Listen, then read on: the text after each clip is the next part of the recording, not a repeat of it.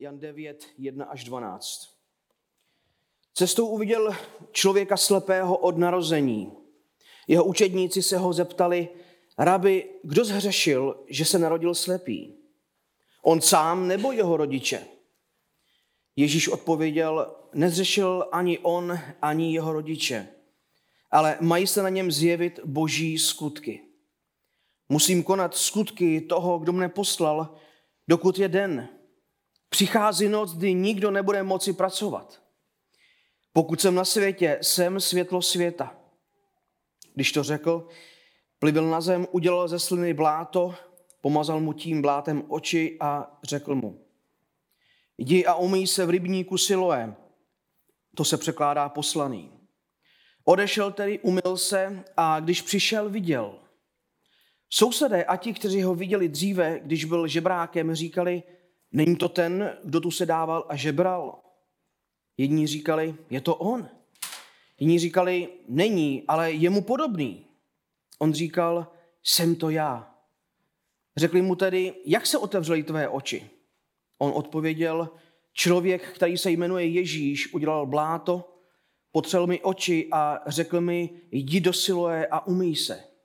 Šel jsem tedy, umyl jsem se a vidím. Řekli mu, kde je ten člověk? Řekl, nevím.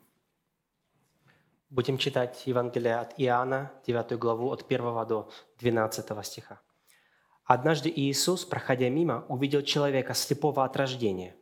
Ученики его спросили, «Раби, почему этот человек родился слепым? Кто согрешил, он сам или его родители?» «Нет, это не из-за его греха или греха его родителей», – ответил Иисус. «Это произошло для того, чтобы на нем были явлены Божьи дела. Пока еще день не кончился, мы должны совершать дела того, кто послал меня – наступает ночь, и тогда уже никто не сможет сделать ничего. Пока я в мире, я свет миру». Сказав это, Иисус плюнул на землю, смешал слюну с землей и помазал ею глаза слепому. «А теперь пойди и умойся в пруду Силоам», — сказал э, он слепому. «Силоам» значит «посланный». Слепой пошел, умылся и вернул, вернулся зрячим. Соседи его и те, кто раньше видели его, просящий милостыню, спрашивали, «Разве это не он сидел и простил милостыню?» Одни говорили, да, это он. Другие говорили, нет, он только похож на него. Исцеленный же говорил сам, я это. Как же ты прозрел, спрашивали они. Он ответил, человек, которого зовут Иисусом, смешал грязь и помазал мои глаза. Потом он сказал мне пойти в Силам и умыться. Я пошел, умылся и стал видеть. Где он, спрашивали они его. Я не знаю, отвечал исцеленный. Budeme se modlit.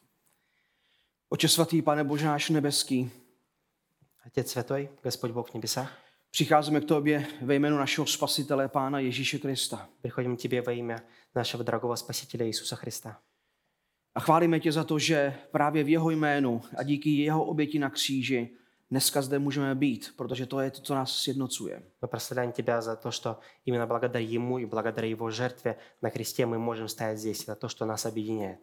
A když se před tebou stojíme jako tvůj lid, tak ti prosíme, aby si nás dneska budoval skrze tvoje slovo. Мы просим, чтобы Ты созидал нас сегодня через Твое Слово, как свой народ. Prosíme tě za to, aby si otevíral naše oči, abychom viděli daleko hlouběji a jasněji, kým ty jsi a co jsi pro nás udělal. Открывай наши глаза, чтобы мы видели яснее и сильнее, кто Ты и что Ты для нас сделал. Pane Bože, prosíme tě za to, aby si a, nás usvědčoval z našeho hříchu, aby si nás pozbuzoval, aby si nás upokojoval v tom, kým jsme my v tobě. Просим, Боже, чтобы Ты нас уличал сегодня, чтобы Ты нам показывал также то, кто мы есть в Тебе. Nejvíc tě prosíme, Bože, aby tvoje jméno bylo oslaveno na tomto místě. Просим, чтобы Твое имя было прославлено на этом месте. A, tak jak tvoje církev bude růst skrze poznání tvého slova. Тем, что Твоя церковь будет расти через познание Твоего Слова. Bože, prosím, dej mi moudrost a sílu, abych mohl být věrným služebníkem pro tvoji církev. Дай мне мудрость и силу, чтобы я мог быть верным служителем для Твоей церкви. Za to tě prosíme a modlíme se ve jménu Pána Ježíše Krista. Молимся во имя Иисуса Христа. Amen. Amen. Můžeme se posadit. Можем сесть. Milí přátelé, bratři a sestry, a já bych vám rád vyřídil pozdravy od eh, bratří a sester z Kroměříže a opravdu chci ještě jednou říct, že jsem velmi, velmi rád, že můžu před vámi stát. Дорогие друзья, братья и сестры, хотел бы вам передать привет от братьев и сестер в Кромнережье. Я еще раз хочу сказать, что я очень рад, что я могу здесь стоять перед вами. Pojďme se tedy nyní zaměřit na ten text, který jsme přečetli. Давайте обратим внимание на наш текст, который мы сейчас прочитали. A Ten dnešní text totiž před nás klade opravdu palčivou otázku. Сегодняшний текст перед нами кладет очень горячий вопрос. A je to, je to otázka, kterou lidé neustále opakují a neustále si ji kladou. Это вопрос, который люди пос- постоянно себе повтор- повторяют. E, Mnohými lidmi je tato problematika nebo tato otázka zneužívaná pro, pro nevíru. Je to argument pro nevíru. Многие люди злоупотребляют это- это- этим вопросом и создают аргумент для неверия. A tou otázkou je utrpení ve světě, И вопросом является мучение в мире, E, utrpení v životě lidí, мучение в жизни людей, E, utrpení zdánlivě v životě nevinných lidí. мучение в жизни их так называемых невинных людей. Jak už zaznělo, mnozí právě kvůli této skutečnosti a kvůli této realitě na světě odmítají víru a v Boha e, vůbec nevěří. Как мы говорили, многие из-за э- этой правды, из-за того, что, из-за того, что мучения случаются, э, и не верят в Бога. Они используют это как, как аргумент для неверия в Бога. I- Jiní, jiní už jako věřící, dokonce jako kazatelé, se nedokázali smířit s touto realitou a také odmítli Krista, odmítli víru. И многие, даже христиане, и даже некоторые проповедники, встав лицом к лицу с этой реальностью, отказались от своей веры. Možná, že znáte jméno Charles Tem- Templeton. Возможно, знаете имя Чарльз Темплтон. Pokud jste četli, myslím, že to byla kniha Kauza víra, tak na začátku autor této knihy popisuje jeho příběh. И Если читали, читали одну, одну книгу, э, то в- вначале автор э, читает э, историю этого человека. Eh, Tento člověk byl podle mnohých daleko schopnější a lepší kazatel, evangelista, než kdy, než kdy byli ostatní. Э, Для многих этот человек был сам, намного лучшим э, проповедником и в- евангелистом, чем многие другие люди вокруг него. Sloužil, nebo začínal sloužit s Billy Grahamem. Společně byli, byli vlastně eh, ve, zhruba ve stejném věku. Он начинал служить вместе с Билли Грэхэмом в, в то же самое время приблизительно. A většina, většina lidí tomuto člověku, tomuto kazateli předpovídala daleko slavnější budoucnost jako kazateli, než právě byli Grahamu. И многие люди считали, что он будет очень славным и известным проповедником. Ale nakonec tento člověk, slibný kazatel, odmítl víru a opustil Krista. Но в конце концов этот человек, он от- отошел от веры, он от- отказался от Христа. Právě kvůli utrpení a kvůli tomu, že se nedokázal smířit s tím, jak je možné, že je přítomen na světě. Именно из-за мучений он не смог смириться с тем, как, как это возможно, что в этом мире существует мучение. Jak je možné, že laskavý Bůh dopouští utrpení malých dětí, nevinných lidí, umírání žen. Как возможно, что любящий Бог допускает, э, что, что дети, же- женщины в этом мире мучаются. To je realita. Mnozí lidé opravdu opouští Boha kvůli tomu, že ne, ne, nedokáží si odpovědět na tuto otázku. Это реальность нашего дня. Многие люди отходят от веры, потому что не способны ответить на этот вопрос. Ale víte, já věřím, že dneska se naučíme, že utrpení ve světě je božím jevištěm. Но я, х- я думаю, что мы сегодня увидим, что э, мучение в мире – это Божий театр. Je, je to platforma, na které se odehrávají často dechberoucí příběhy. Это платформа, это сцена, на, котором, на которой происходит э, великолепное действие. Eh, Příběhy, které neobyčejným způsobem dosvědčují boží moc, И Э, эти истории, они показывают на Божью силу, milost, lásku. на Божью милость, любовь. A dosvědčují daleko více a jasněji, než kdyby utrpení na světě nebylo. И показывает это намного яснее и ярче, чем если бы мучения в мире не были. A děje se to například skrze to, že nám, nám křesťanům, dává utrpení ve světě možnost sloužit. И это, он действ- это действует э, так, что нам, чер- нам, христианам, дается возможность через мучения служить, Být součástí božího díla. быть частью Божьего дела.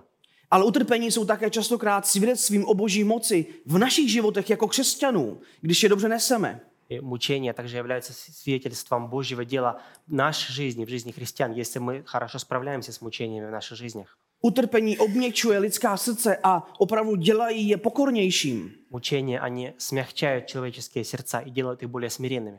Nedávno jsem četl článek sekulárního psychologa, který právě toto přiznává také, že to je to, co utrpení dělá v životě lidí. Недавно я читал статью от одного светского психолога, который также признавал это, что это, эти, это мучения делают жизнью человека. Často se zdá, že právě utrpení je jakoby tou poslední možností, kterou Bůh používá v životě člověka, aby v něm něco dokázal. Часто кажется, что мучение – это такая последняя возможность для Бога, когда Он, когда он э, использует их, чтобы в жизни человека что-то сделать. A možná, že i toto je záměr, záměr Jana v deváté kapitole. А возможно, и это является целью Иоанна в 9 главе. Víte, devátou kapitolou totiž začíná nová část Janova evangelia. С Знаете, 9, 9 главой послания Иоанна начинается вторая его часть. Po doktrinálním prologu v první kapitole Jan vypráví o Ježíšově svědectví, nebo chcete-li dokazuje to, kým je Ježíš. После доктринального пролога в первой главе э, Иоанн пытается доказать, кто такой Иисус, показать его естество. Postupně schromažďuje své učedníky a oni ho začínají následovat. Потом Иисус собирает своих учеников, и они, с- и они следуют за ним. A Mnoze, mnohý zástup, mnohé zástupy ho začíná následovat a to se samozřejmě nelíbí židovským vedoucím. Большие толпы людей следуют за ним, и это, само собой, не нравится религиозным лидерам тех, того времени. Důkazy o tom, kým je Ježíš, jsou tak přesvědčivé, že židovští vedoucí se v páté kapitole rozhodnou, že ho zabijí. Доказательства его, э, его, его мессианства такие, так велики, что эти религиозные лидеры хотят его в пятой главе убить. Nechtějí ho přijmout a Ježíš jim tímto způsobem jakoby dává poslední možnost, aby si uvědomili, kým on skutečně je. А, Они хотят у- отвергнуть его, хотят его убить, и и Иисус дает им последнюю возможность, чтобы они приняли его таким, ко- какой он есть. Ale kdybychom měli čas a na celou devátou kapitolu, tak bychom zjistili, že židé, vedoucí a ostatní lidé tuto možnost nevyužili. Но если бы мы э, прочитали целую девятую главу, то мы бы увидели, что эти религиозные лидеры, они не использовали эту возможность. Odmítli Krista a odmítli toho, kterého pán Ježíš uzdravil. Они отвергли Христа и отвергли того, кого Иисус исцелил. A nyní tedy od deváté kapitoly postupně, nebo spíše od konce deváté kapitoly, se pán Ježíš jakoby více zaměřuje na službu svým učedníkům. Э, И потом, после девятой главы, в конце девятой главы, Иисус больше направляет свое служение на своих учеников. Protože on, on má nějakých čtyři nebo pět měsíců do doby, než byl ukřižován. Toto je na podzim nebo, sk- nebo brzo v zimě a na jaře bude ukřižován. Э, м, Потому что осталось всего лишь пару месяцев до того, как он будет э, распят. Это, это происходит, наверное, в конце осени, начале зимы, а весной он будет распят. A takže Jan 9 t- v těch prvních verších zaznamenává události v Jeruzalémě nedlouho po Ježíšově odchodu ze svátku stánku, eh, na k- kterého se účastnil. И Иоанн 9 э, описывает события недолго после того, как Иисус ушел э, из, Иера- из Иерусалима с празднования Сукота. A on, on odchází vlastně z chrámu, protože je odmítnut a takovéto srovnání Jana 9.1 a Jana 8.59, což je poslední verš 8. kapitoly, je na místě. Он у- уходит из храма, отвергнут, и э, этим заканчивается 8 глава. И сравнение 1, стиха 9, 9 главы и последнего стиха 8 главы для нас сейчас на месте. V 59. verši čteme 8. kapitole, že Ježíš se skryl a odešel z chrámu Мы čитаем там, что Иисус скрылся и вышел из храма. a v prvním verši 9. kapitoly čteme, že cestou uviděl slepého od narození. Toho si všiml, ty ho nechtěli, ale Ježíš si všiml tohoto člověka. А в первом стихе 9 главы мы видим, что Иисус шел и, проходя мимо, увидел этого человека слепого. A já si myslím, že Jan chce, abychom si všimli tohoto kontrastu. Э, И я думаю, что Иоанн хочет, чтобы мы заметили этот, этот контраст.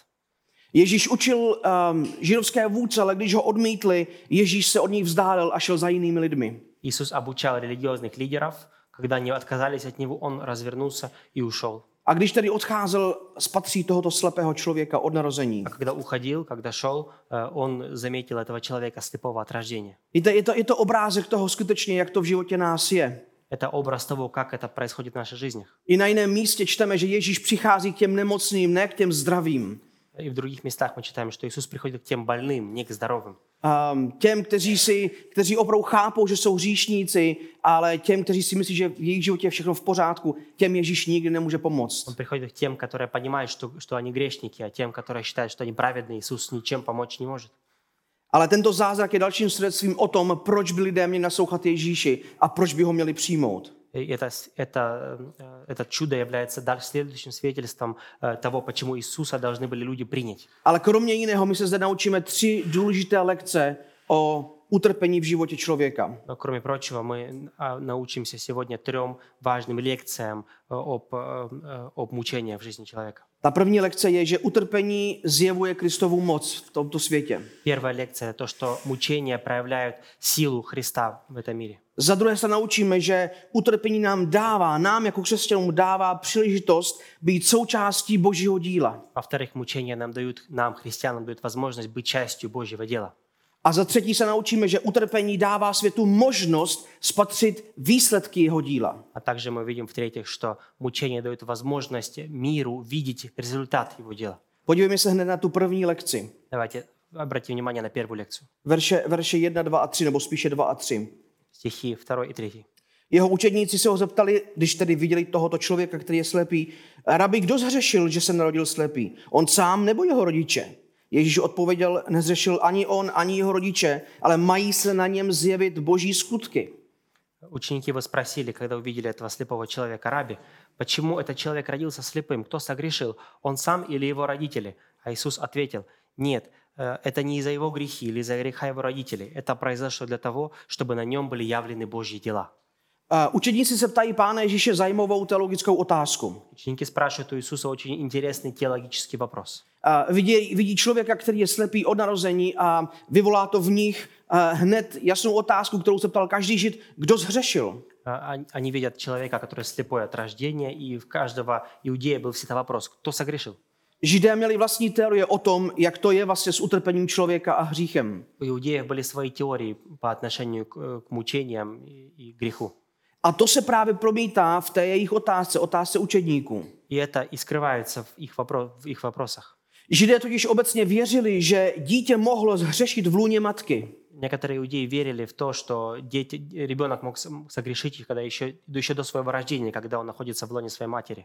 A ano, je to, je to zvláštní, ale pravděpodobně právě tuto obecně rozšířenou teorii měli učedníci na mysli, když se ptali, kdo zřešil on, jak mohl on hřešit, jestliže se narodil už slepý.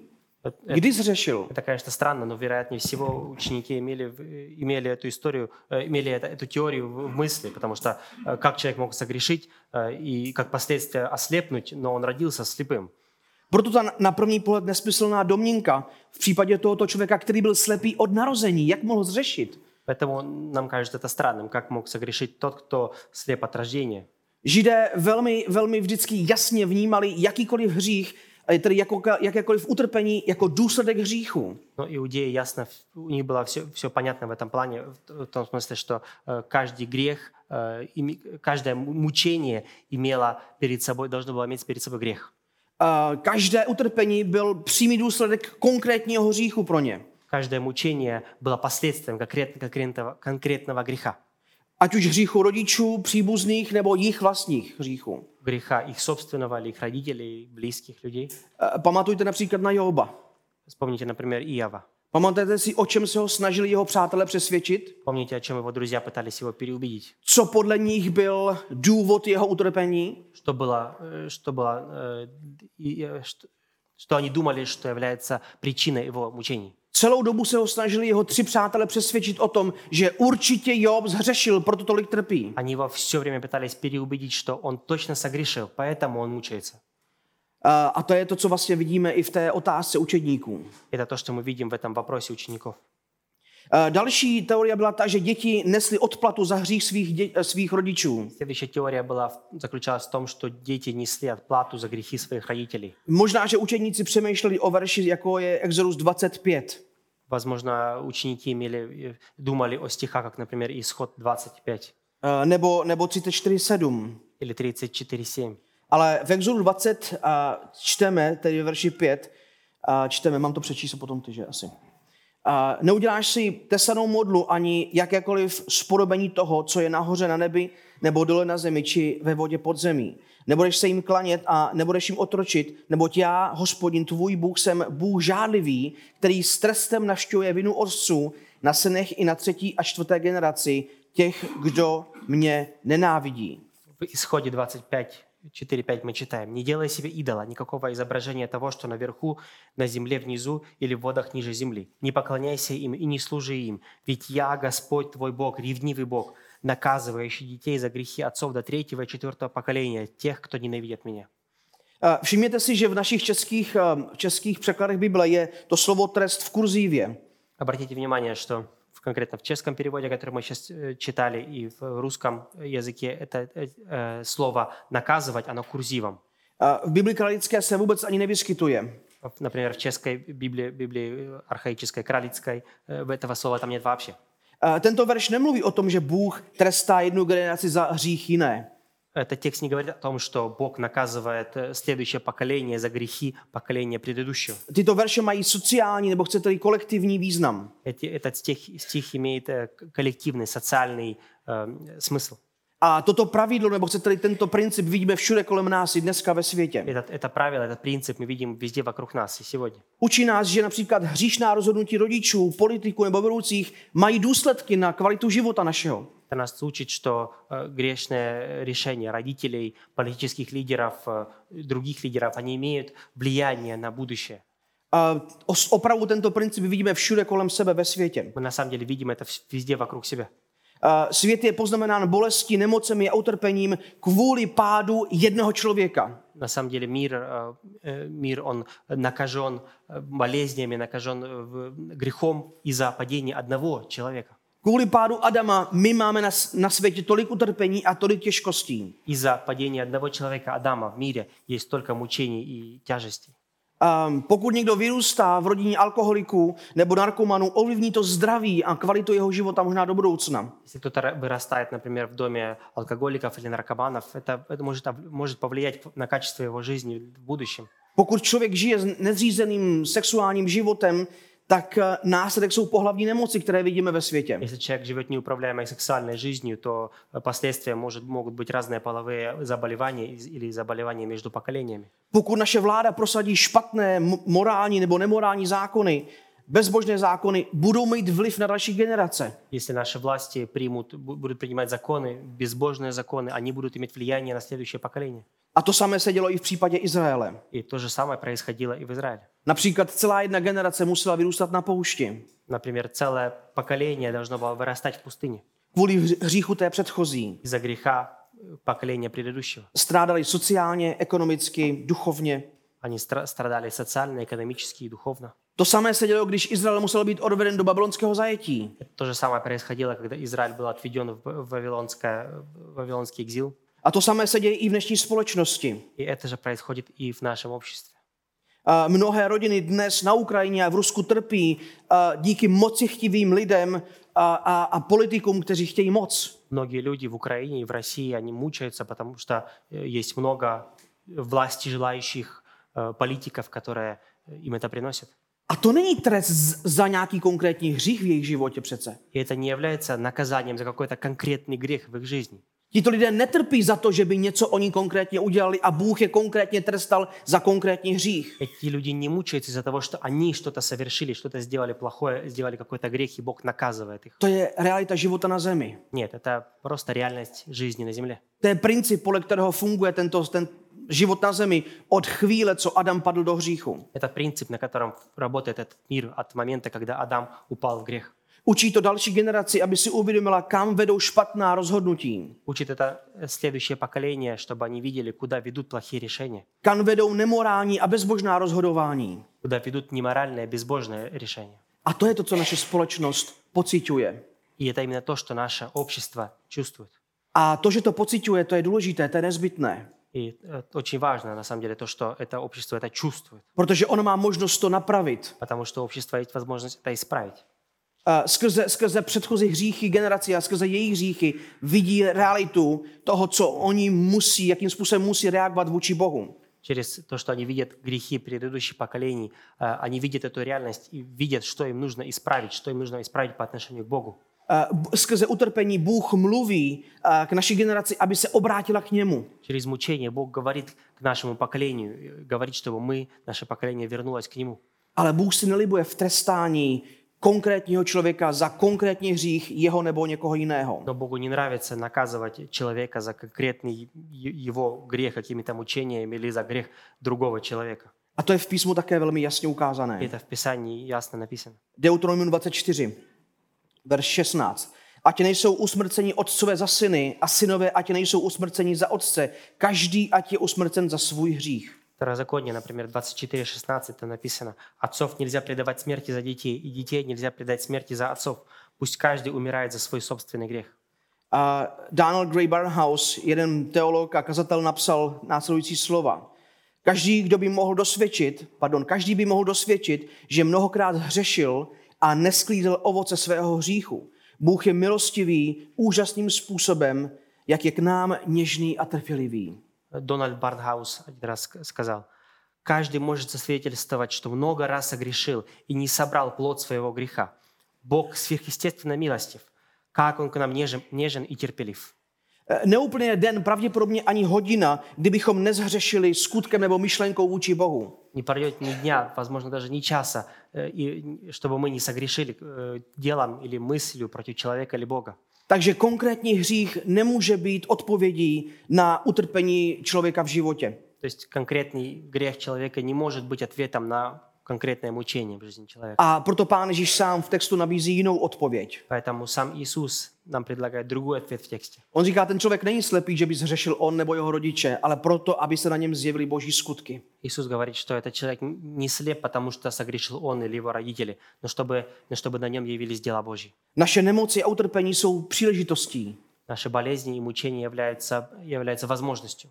Příležitosti, ve kterých vyniká boží moc. Являются возможностью проявления Божьей силы.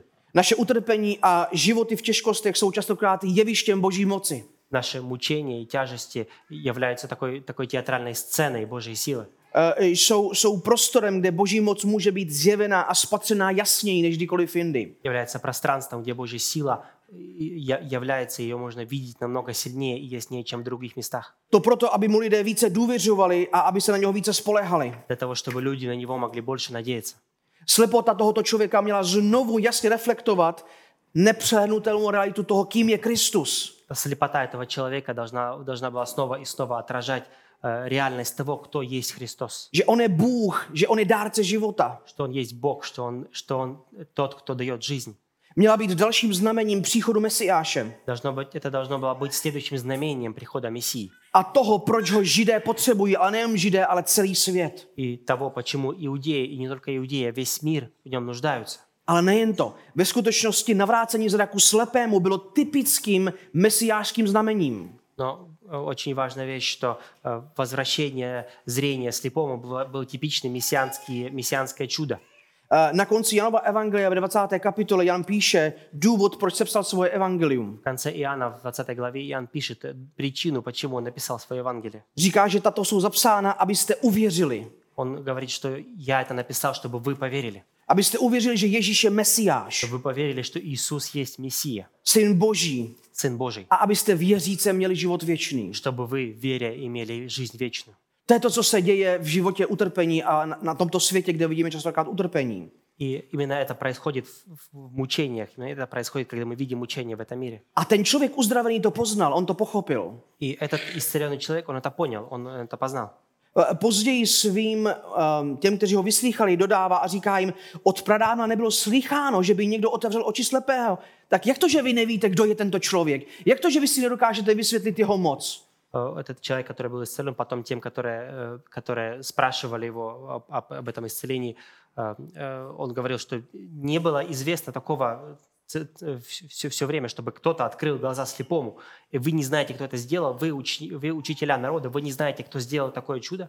Pravdou je, že ve starém zákoně nemáme žádný, ani jeden záznam o tom, že by někdo někdy někoho uzdravil uh, od slepoty od narození. Правда, есть то, что в Ветхом Завете у нас нет ни одного, ни одного примера того, чтобы кто-то кого-то исцелил, Tito lidé si měli, pardon, э, кто-то кого-то исцелил как слепого от рождения.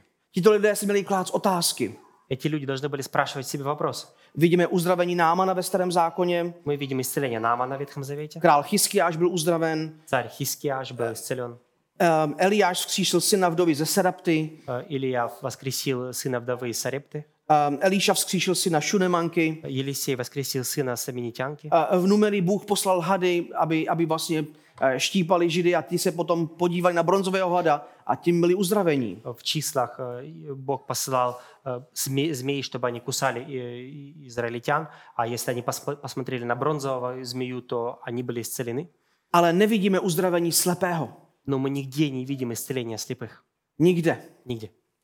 Až v Novém zákoně pán Ježíš to dělá. Аж в Новом Завете это делает Иисус. Nemoci a utrpení jsou realitou současného života na zemi a budou. Э, Болезни и мучения являются реальностью в э, Вуз. наших жизнях. Bůh skrze ně zjevuje svou moc Бог через них проявляет свою силу. a skrze ně svět může poznat Krista a přijít ke Kristu. и через них с- мир может познать Христа и прийти ко Христу.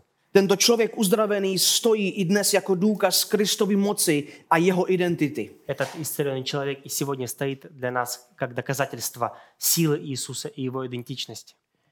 A v tom spočívá jeho moc, И в этом есть его сила, na kterou se my musíme spolehat, на которые мы должны a надеяться které my jsme také součástí. и которые мы являемся частью. Víte, kdy- když, když učedníci vidí teologickou otázku, eh, nějaký teologické, nějaké teologické dilema, tak pán Ježíš se na to dívá úplně jinak. Видите, когда и ученики видят какой-то теологический вопрос, какую-то дилемму, то Иисус на это смотрит э, абсолютно по-другому. On, on vidí možnost ke službě. Он видит возможность к служению. On vidí možnost, kde může, kde může uplatnit svoji moc pro dobro člověka. Он видит возможность, где он может использовать свою силу к добру человека. Víte, chceme být dobří v tom, že si klademe dobré teologické otázky, Мы хотим быть хороши в том, чтобы спрашивать себя хорошие теологические вопросы. ale nesmíme зůstat pouze u otázek. Но не- мы не можем остаться просто у вопросов. Naše otázky nás musí vést k činům. Наши вопросы должны вести нас к действию. A to vidíme v následujících verších. И это мы видим в следующих стихах. Za druhé se naučíme, že utrpení nám dává příležitost být součástí Božího díla. Мы увидим, что мучения дают нам возможность быть частью Божьего дела.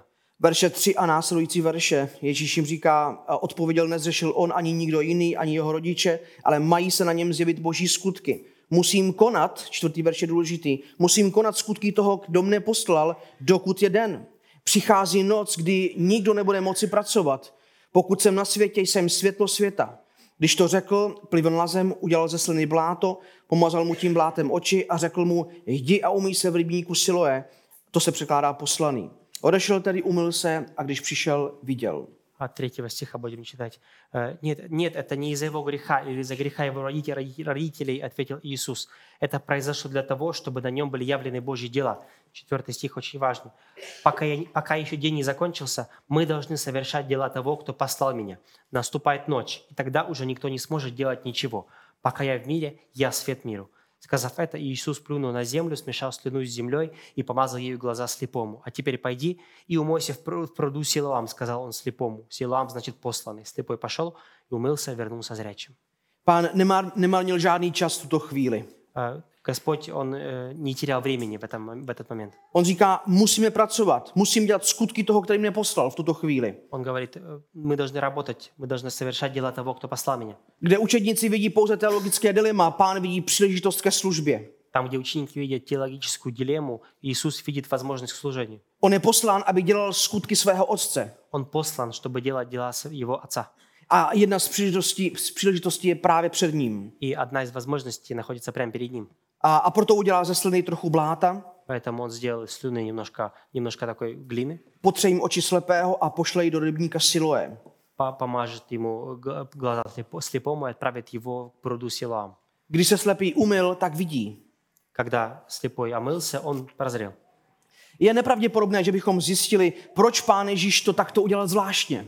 Э, в- Очень невероятно, э, д- очень, м- очень маловероятно, что мы поймем, почему Иисус сделал именно, это, именно так. N- nevíme to, text nám na to nedává žádnou odpověď. Мы не знаем, текст нам не дает от- конкретного ответа. My víme, že pán Ježíš má moc uzdravit slovem, dotykem, nemusí tam ani být u toho člověka nemocného. Мы знаем, что Иисус может исцелить словом, касанием. Он даже не должен быть, не- может и не быть у того больного.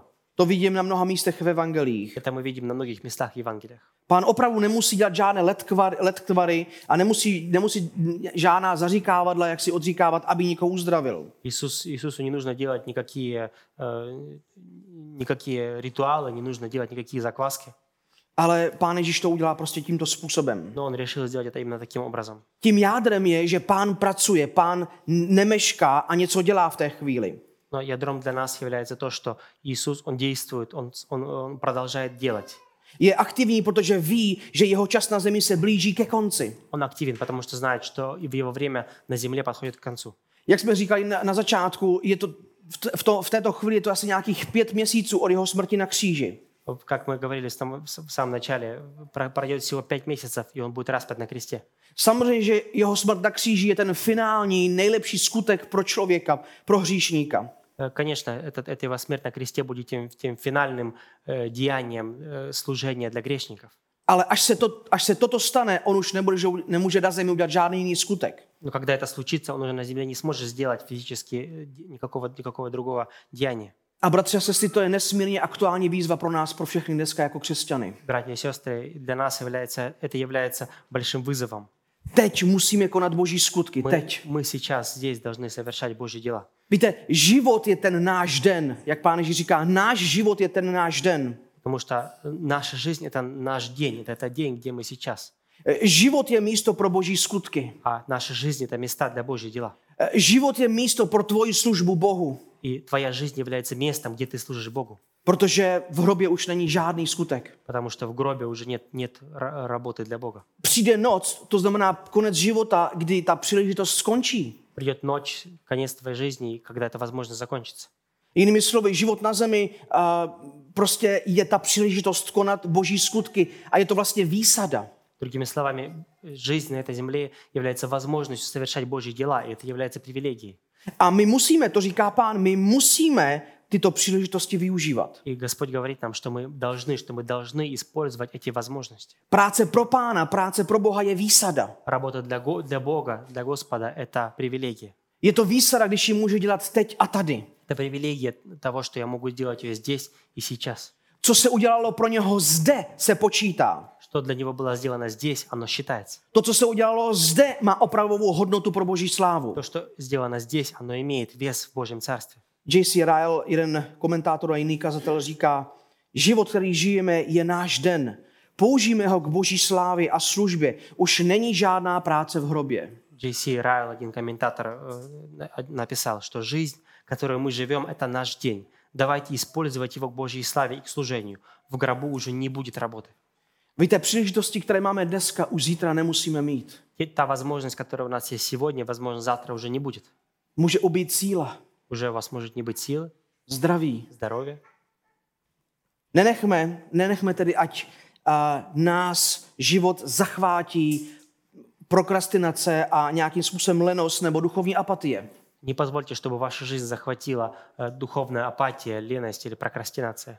Cokoliv děláme, dělejme ze vší síly k boží slávě. Что угодно ты делаешь, делай с- с- со всей силой к Божьей славе, Neboť noc přichází. потому что ночь приходит.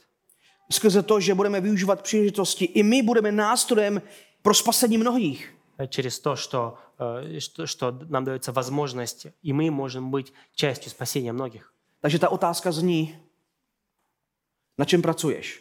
Вопрос звучит, на чем ты работаешь? Kde trávíš svůj čas a svou energii? Где ты проводишь свое время и свою энергию? Jakým způsobem tento svět vidí boží mocné skutky skrze tvůj život? Каким образом этот мир видит Божьи дела через твою жизнь? Já doufám, že vnímáme tu urgenci v tomto textu, bratři a sestry. Я надеюсь, что вы видите, видите это в этом тексте. Teď je potřeba pracovat. Видите то, что сейчас нужно работать. Mnozí lidé trpí Многие люди мучаются a neví, že jejich naděje je v Kristu. и не знают, что их надежда является во Хри- во Христе. A neví, že jejich utrpení je vodítkem k Kristu. И не знают, что их мучения являются, являются тем направлением ко Христу. A mnozí křesťané neví, že oni jsou ty poslaní, aby vy- lidi přicházeli ke Kristu, přiváděli ke Kristu. И многие христиане не знают, что именно они являются теми посланными, посланными, кто ведет этих людей ко Христу. Všimněte si, že Pán Ježíš posílá člověka k rybníku Siloje, co se překládá poslaný. To tam není, to tam není zbytečně. Обратите внимание, что Иисус посылает этого человека к пруду Силам. И здесь написано, что Силам значит посланный. My jsme poslaní, И мы посланы, abychom konali boží skutky. чтобы мы совершали Божьи дела. Podívejte se do 1. Korinským 3.15 nebo 3.13 a 15. Давайте посмотрим в первое послание Коринфянам 3, 13 до 15 стиха. 1. Korinským 3. Dílo každého se stane zjevným. Ten den je ukáže, neboť se zjeví v ohni a oheň vyzkouší dílo každého, jaké je. Jestliže někdo na tomto základě vystaví dílo a ono mu zůstane, dostane odměnu. Jestliže mu jeho dílo schoří, utrpí škodu. Sám se sice zachrání, ale jako skrze oheň. 1 Коринфянам 3 глава от 13 стиха. «Но наступит день, когда выявится, как кто строил. В тот день все будет испытано огнем, и огонь покажет качество работы каждого. Если постройка устоит, то строивший получит свою награду. Если же сгорит, то он понесет убыток. Сам он, одн- э, однако, будет спасен, но спасен как бы из огня». A ještě přečtu jeden citát. James Montgomery Boyce dodává, tím se posuneme k třetímu bodu. A On říká, uplatňujeme při práci pro Boha stejnou kázeň a nadšení, jaké máme v jiných oblastech svého života. Jsme ochotní vzít na sebe obtížné nebo nepříjemné úkoly pro Boha a pro jeho slávu? И э, подвинемся к третьему пункту нашей проповеди э, через ц- цитату э, Джеймса М. Бойса. «Применяем при работе для Бога такую же дисциплину и желание, которое у нас есть в других областях жизни. мы готовы взять на себя тяжелое или неприятное задание для Бога или Его славы, Víte, my jsme poslaní, bratři a sestry. знаете, мы посланы, братья и сестры. A víte, to největší utrpení na tomto světě není fyzické utrpení, které člověk prožívá. Знаете, то, то самое большое мучение, которое человек проживает, это не физическое мучение. Fyzické utrpení, které člověk prožívá na tomto světě, je pouze symptomem toho největšího problému, toho kardinálního problému. Физическое мучение человека является всего лишь симптомом того главного мучения, того, того его, той его главной проблемы. A ten problém je, ten problém je hřích. То его проблема является грех. A proto lidi potřebujeme posílat ke Kristu. И поэтому мы должны людей направлять ко Христу. Milí příteli, pokud dneska neznáš Krista, Дорогой друг, если ты сегодня не знаешь Христа, věz, že Pán Ježíš Kristus si jasně dokázal, kým je a co pro tebe dneska může udělat. знай, что Иисус однажды доказал, кто Он есть и что Он может сделать для тебя. Možná, že jsi zdravý a nemáš žádné utrpení ve svém životě. Возможно, ты здоров, и у тебя нет мучения в твоей жизни. Možná, že máš všechno, co potřebuješ k životu. Возможно, у тебя есть все в твоей жизни. Ale věz, že bez Krista nemáš vůbec nic. Но знаешь, что без Христа у тебя нет абсолютно ничего. A nemáš žádnou naději na věčnost. У тебя нет надежды на вечность. Třetí pravda, kterou se naučíme, je, že utrpení dává světu možnost spatřit výsledky Božího díla. И третья, третья правда заключается в том, что мучение дает возможность миру видеть результаты Божьего дела. Podívejte se do 8. až 12. verše. Давайте посмотрим в стихи 18 до 12. Sousedé a ti, kteří ho výdali dříve, když byl žebrákem, říkali, není to ten, kdo, se, kdo tu se dával a žebral? Jedni říkali, je to on. Jiní říkali, není, ale je mu podobný. On říkal, jsem to já. Říkali mu tedy, jak se otevřely tvé oči? On odpověděl, člověk, který se jmenuje Ježíš, udělal bláto, potřel mi oči a řekl mi, jdi do Siloé a umý se. Šel jsem tedy, umyl jsem se a vidím. Řekli mu, kde je ten člověk? Řekl, nevím. от 8 стиха. Соседи его и те, кто раньше видели его прося- просящим милостыню, спрашивали, разве это не он сидел и просил милостыню? Одни говорили, да, это он. Другие говорили, нет, он только похож на него. Исцеленный же говорил сам, это я. Как же он прозрел? Как же ты прозрел? спрашивали они. Он отвечал, человек, которого зовут Иисусом, смешал грязь и помазал мои глаза. Потом он сказал, пойти мне в Силаам и умыться. Я пошел, умылся и стал видеть. Где он? спрашивали они его. Я не знаю, отвечал исцеленный. Jak víte, v Matoušově evangeliu v páté kapitole se píše, že my jsme světlem světa pro tento svět. В Евангелии от Матфея в 5 главе написано, что мы являемся светом мира. A když budeme poslušní, tak naše svědectví bude jasně zřejmé tomuto světu. Если мы будем послушны, то наше свидетельство будет ясно понятным этому миру. Этому миру. A to bude naše příležitost pracovat a zjevovat boží skutky na našem životě. И это будет возможностью для нас работать и проявлять Божьи дела в нашей жизни. A, a proč děláme boží skutky, proč sloužíme, čteme, aby byl otec oslaven v páté kapitole Matoušova evangelia. Почему мы делаем, делаем Божьи дела? Пот- Как мы читаем в Матфея в 5 главе, чтобы, э, э, чтобы еще раз. A proč děláme dobré skutky, proto aby byl otec oslaven. Э, э, под- для того, чтобы Бог был прославлен. A výsledek našich skutků musí být ten, že lidé vzdají Bohu slávu tím, že k němu přijdou, tím, že k němu přichází. Результатом наших добрых дел, наших дел Божьих э, должно быть то, что люди воздадут Ему славу, придут к Нему, Když se k němu obrátí skrze Krista. когда они обратятся к Нему через Христа. No jo, ale to není vždycky ten výsledek, že, který bychom chtěli vidět v životě lidí. Но это не всегда т- тот результат, который мы хотели бы видеть в жизни человека. N- Ne vždy lidé reaga- reagují tak, že přijdou ke Kristu, tak, jak bychom my očekávali. Э, Люди не всегда реагируют так, как мы, х- как мы бы, мы бы хотели. Люди не всегда придут ко Христу, когда мы так говорим. Ale to nevadí. Но ничего страшного. To se dělo i v případě Pána Ježíše Krista. Это происходило и в жизни Иисуса. I v případě Kristových skutků. И, в- э, и что касалось Его деяний, деяний. Jan píše, že Ježíš udělal tolik skutků, mocných skutků, že by se nevešly ani do Janova evangelia, do všech knih, které byly tehdy dostupné. Иоанн написал, что Иисус совершил столько, столько чу- чудесных деяний, что э, они бы не влезли ни в одну книгу, которая была тогда написана. Přesto ho lidé každý den odmítali. Несмотря, несмотря на это, в то время Иисуса все отвергали. Ale bylo to světlo, které muselo svítit, aby ho lidé viděli. Но это был свет, который должен был светить, чтобы люди его видели. On byl světlo, které nemohlo přestat svítit jenom protože lidem, lidem, lidé, lidem zastínilo oči. А Этот э, свет, он не мог перестать светить только потому, что э, людям было слишком светло, и они закрывали себе глаза. A, a to se děje v našem, v našem textu, něco podobného. И это же происходит в našem тексте. Lidé sice vidí světlo prostřednictvím tohoto člověka a, a reagují v otázkách. Люди хоть и видят свет э, через эту, эту ситуацию и реагируют в вопросах. On přichází do své domoviny nebo do prostředí, kde ho lidé znají a, a, a, a vlastně lidé a sousedé reagují rozpačitě. Он приходит в свое- свое родное с- родное селение, а, и люди, и соседи, а, они очень, им, им все это непонятно. Ano, ptají se, co se s jeho životem stalo, kdo, mu, kdo ho uzdravil. Они спрашивают, что с ним случилось, кто его исцелил. A to je to, co by se mělo dít i v našich životech. И это же должно происходить в наших жизнях. Ano, možná, že přivedeme lidi do rozpaku naším životem, Да, возможно, людям будет казаться наша жизнь странной, ale to je náš úkol. но это наше задание.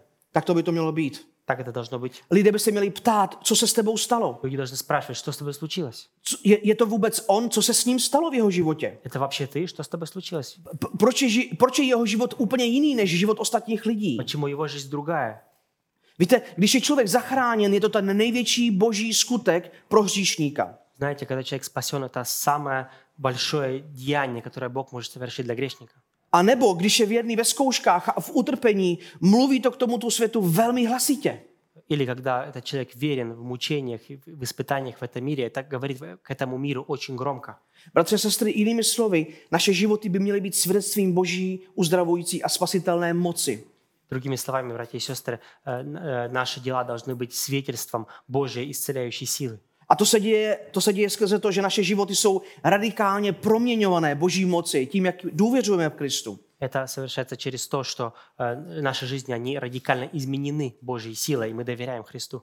A když se lidé budou ptát, co se s tebou děje, jak to, že jsi věrný v této zkoušce, co se s tebou děje, jak to, že nejsi po- v depresích, co se s tebou stalo, proč se tvůj život proměnil. Когда люди нас будут спрашивать, что с тобой происходит, почему, почему ты верен в этом испытании, испытании, что с тобой происходит, почему ты так хорошо э, проходишь э, этим тяжелым, э, тяжелым временем, Pro, proč je vaše rodina jiná? почему ваша семья другая, Proč už nepiješ? почему ты уже не пьешь, Uh, proč už nechodíš každý týden za jinou holkou? почему не ходишь каждый, каждую неделю за другой девушкой. Tak jaká bude tvoje odpověď? Какая будет твой, какой будет твой ответ? Já věřím, že by měla být to Bůh, to Kristus. Я Твой верю, Иисус. что твоя, твой ответ должен быть, что это все Бог, это Христос, это Иисус. Boží moc udělala to, co vidíte v mém životě.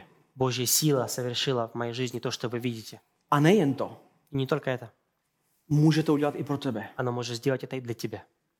Naše životy, bratře a sestry, by měly být usvědčujícím a hmatatelným důkazem Boží moci. Наши жизни должны, должны быть э, уличаемые, э, у- до- до- должны уличать этот мир, должны быть, проявлять в этом мире Божью силу уличением. Měla by být vidět osvobozující moc Evangelia. Через наши жизни должна быть видеть, э, должна э, быть видеть э, освобождающая сила Евангелия, která z člověka, evangelium z člověka dělá přece nové stvoření, nového člověka, которая создает из человека новое творение, které ze slepce dělá člověka, který už vidí a jde rovně, которая из слепца делает человека, который уже vidит и идет прямо. ale nepotácí se životem zprava doleva. И не ходит слева направо, не бьется об, об- об левый и правый бордюр. Milí bratře a sestro, pokud jsi kristovcem, tvůj život je důkazem o boží moci. Брат и сестра, если ты следуешь за Христом, то твоя жизнь является доказательством силы Христа. Na základě uzdravení tohoto člověka se lidé ptali, kde mohou Ježíše najít. На основании того, что этот человек был исцелен, люди спрашивали, где они могут найти Иисуса. A on to nevěděl ještě, protože se, se, se s Kristem nesetkal, neviděl ho, neviděl, jak vypadá. Он, он этого не знал, он даже еще не встретил Христа, не видел его э, своими глазами. Možná, že ve tvém životě nebudeš také znát všechny odpovědi na různé palčivé otázky křesťanství. Возможно, в своей жизни ты тоже не получишь ответы на все горячие вопросы Ale христианства. přesto tvůj život a tvoje poslušnost a tvoje zbožnost může být svědectvím tomuto světu. Несмотря на это, твоя послушность и твоя богобоязненность может быть свидетельством этому миру. Ale věřím tomu, že tak, jak porosteme v Kristu, tak, jak porosteme v našem křesťanském životě, Я верю, что, что когда мы будем расти в нашей христианской жизни, budeme mít odpovědi. что у нас будут ответы. A měli bychom mít odpovědi. И мы должны иметь ответы.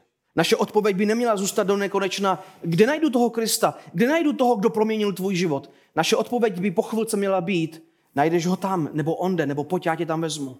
Э, Наш ответ не должен быть постоянно «Где он? Где этот Иисус? Где, где его найти?» Нет, наш ответ должен быть «Он там, пойдем, я тебе покажу, где он». Já doufám, že víš, kam máš lidi přesměrovat, když se ptají, co se děje ve tvém životě. Я надеюсь, что ты знаешь, куда направить людей, когда они спрашивают, что происходит в твоей жизни. Já doufám, že víš, kam máš lidi přesměrovat, když oni ve svém životě trpí a nevidí si rady s- se životem. Я надеюсь, что ты знаешь, куда перенаправить людей, когда ты видишь, что люди мучаются и не знают, что им делать в их жизни. Protože utrpení, bratři a sestry, utrpení lidí nám dává příležitost sloužit. Потому что мучения, братья и сестры, мучения нам дают возможность служить. A skrze naši službu lidé uvidí, že utrpení zjevuje Boží moc. И через наше служение люди увидят, что мучение проявляет Божью силу. Nám dává příležitost sloužit Нам utrpení дает, нам дает возможность служить, a dává lidem spatřit Boží skutky v našem životě. да- дает лю- людям познать, увидеть Божье деяние в нашей жизни. A chtěl bych říct ještě jednu věc na závěr. В кон- в конце хотел бы сказать еще одну вещь. Milí příteli, bratře a sestro, Брат, сестра, pokud dneska trpíš nějakým způsobem, если ты каким-то образом мучаешься сегодня, neboj se, nejsi v tom sám. не бойся, ты не, од- ты не один, не одна. Pán Ježíš vidí tvůj, tvůj život a vidí tvůj, zv- tvůj zápas a bolest. Иисус видит твою жизнь, видит твой бой. V Markově evangeliu ve 14. kapitole čteme. A když pán Ježíš vystoupil, uviděl veliký zástup a byl nad nimi hluboce pohnut a uzdravil jejich nemocné. В Матфея 14, 14 мы читаем, что когда Иисус сошел на берег и увидел большую толпу, он сжалился над людьми и исцелил больных, которые были среди них. Pán Ježíš není lhostejný vůči tvému utrpení. Иисусу не все равно к твоей жизни. A on je hluboce pohnut nad tím, co prožíváš. Он э, глубоко заботится над- о тем, что ты прожи, что ты, как ты живешь. A může ti dát útěchu. Может тебе дать утешение. Spolehni se na něho. Надейся на Него A přemýšlej o tom největším bohatství v podobě spasení, které od něho máš. и размышляй над тем самым большим богатством спасения, которое у тебя есть от Него. Oče Bože náš nebeský, a tak tě za to chválíme. Отец Бог Небесный, мы прославляем Тебя. Děkujeme ti za to, že možná nejsme úplně zdraví a nejsme úplně bohatí, Спасибо Тебе за то, что, может быть, мы не, не очень здоровы и не очень богаты, ale přesto tvoje moc je v našich životech zjevná a jasná. Несмотря на это, твоя сила в нашей жизни, она понятна и ясна. Je jasná na základě toho, co jsi pro nás udělal v Kristu, jak jsi nás zachránil. Она ясна на основании того, что ты сделал для нас во Христе, и ты спас нас. Pane Bože, prosíme tě za to, aby jsme byli jejím odrazem pro tento svět. Просим, Боже, чтобы мы были отражением этого в этом мире. Aby jsme byli jejími nositeli pro spasení Чтобы мы были ostatních носи- lidí. носителями этого для спасения других людей. Za to tě prosíme ve jménu Pána Ježíše Krista. Во имя Иисуса Христа тебя просим. Amen.